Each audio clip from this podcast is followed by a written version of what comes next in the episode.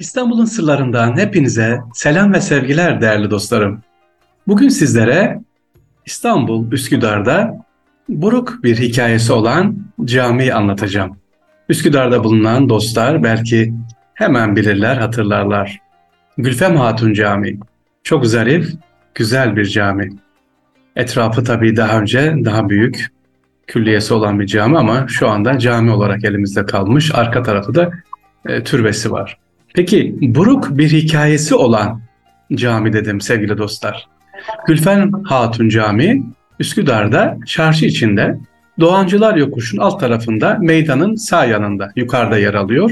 Kanuni Süleyman zamanında onun hanımlarından olan Gülfem Hatun tarafından yaptırılıyor. Buraya kadar güzel.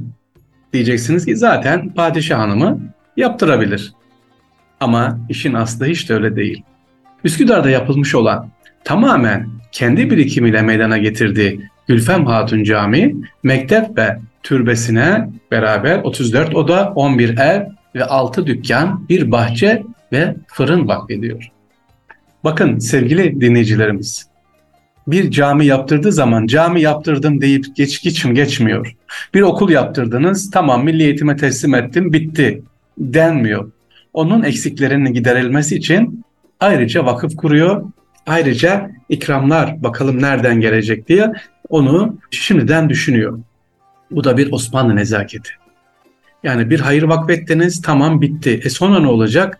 Onun tamiri, bakımı, restorasyonu ne yapmış Gülfem Hatun? Mektep ve türbesi için 34 oda, 11 ev, 6 dükkan, bir bahçe ve fırın vakfetmiş burası için. Fakat bugün 1930 yıllarında orada yol çalışmaları nedeniyle türbe ve mektep yıkılmış sevgiliciler. Gülfem Hatun'un mezarı ise bugün minaresiz ve sade bir çatılı çatıyla örtülü olan caminin bahçesinde yer almaya devam ediyor. Allah rahmet etsin. Evet Gülfem Hatun anlatalım. Aslen Karadağlı olan Gülfem Hatun Kanuni Süleyman ile henüz şehzade iken evlenmiş. Yavuz Sultan Selim'in gelini Gülfem Hatun. Onun ilk eşidir. Dikkat, onun ilk eşidir. Gülfem Hatun hamile kalarak Şehzade Murat dünyaya geliyor. Gülfem Hatun Osmanlı padişahı, tekrar ediyorum Kanuni Sultan Süleyman'ın eşi. 1511 yılında Kanuni Sultan Süleyman ile evlendiği ve sevgiliciler Şehzade Mehmet ile aynı sene dünyaya gelen oğlu Şehzade Murat o dönemki henüz tedavisi bulunamayan çiçek hastalığına yakalanarak vefat etmiş. Yani Kanuni Sultan Süleyman'ın sadece vefat eden oğlu Şehzade Mehmet değil, aynı zamanda Şehzade Murat da var efendim. O da Gülfem Hatun. Yani Gülfem Hatun'da da evlat acısı var. Peki sonra Gülfem Hatun'un sevgiliciler ölümü nasıl oluyor? Gülfem Hatun'un ölümü ise Kanuni Sultan Süleyman'ın emriyle 1562 yılında tabiri caizse efendim söyleyelim öldürülüyor ve mezar taşında şöyle yazıyor Şehide-i Saide yani kutlu şehit anlamını taşıyor. Neden bu ifade kullanıyorlar? Genellikle hanedandan birisi e, öldürülürse mezar taşında bu ifade sevgiliciler yazıyor.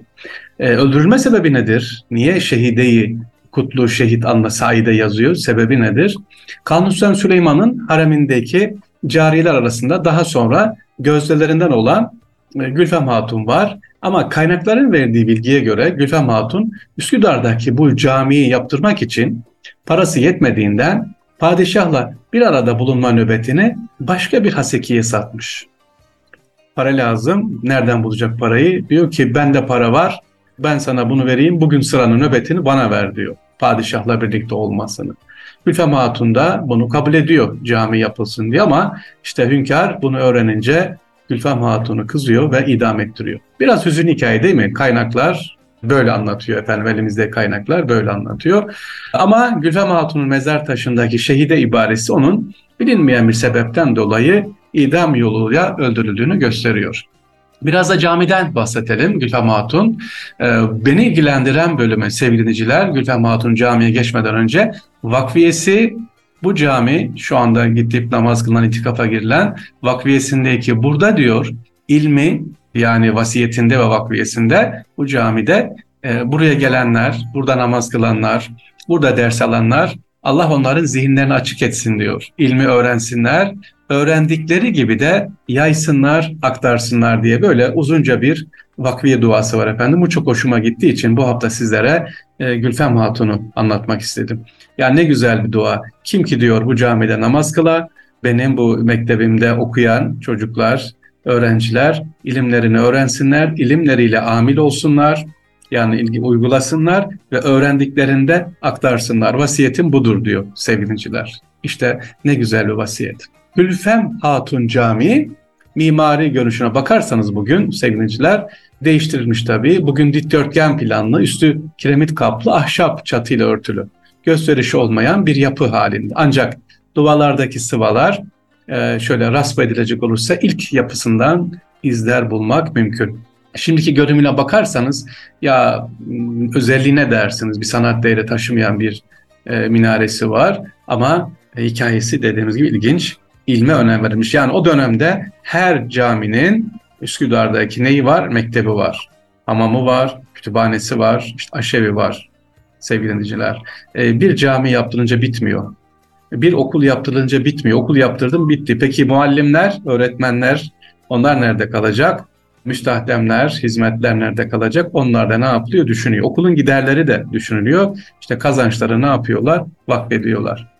Kaynaklara baktığım zaman buranın Mimar Sinan'ın da yaptığı söyleniyor sevgiliciler. Mimar Sinan'ın eli değmiş. Allah rahmet etsin diyoruz. Dediğim gibi Gülfem Hatun Üsküdar'da beni ilgilendiren boyutu sevgili dinleyiciler vasiyetindeki bu güzellik. Kim ki diyor buraya gele, bu camiye gire, bu mektepte okuya, Allah o ilmiyle amil etsin, okuduklarını, bilgilerini kullansın ve kullandığını aktarsın başkalarına, onlar da alim olsun diyor. İnşallah İstanbul'un sırlarında siz de dinliyorsunuz sevgiliciler. Biz de anlatmaya çalışıyoruz. Bulunduğumuz yerde, çevremizde varsa bakalım e, tarihi eserlerimize inşallah sahip çıkalım diyoruz efendim. Allah emanet olun efendim. Kolay gelsin.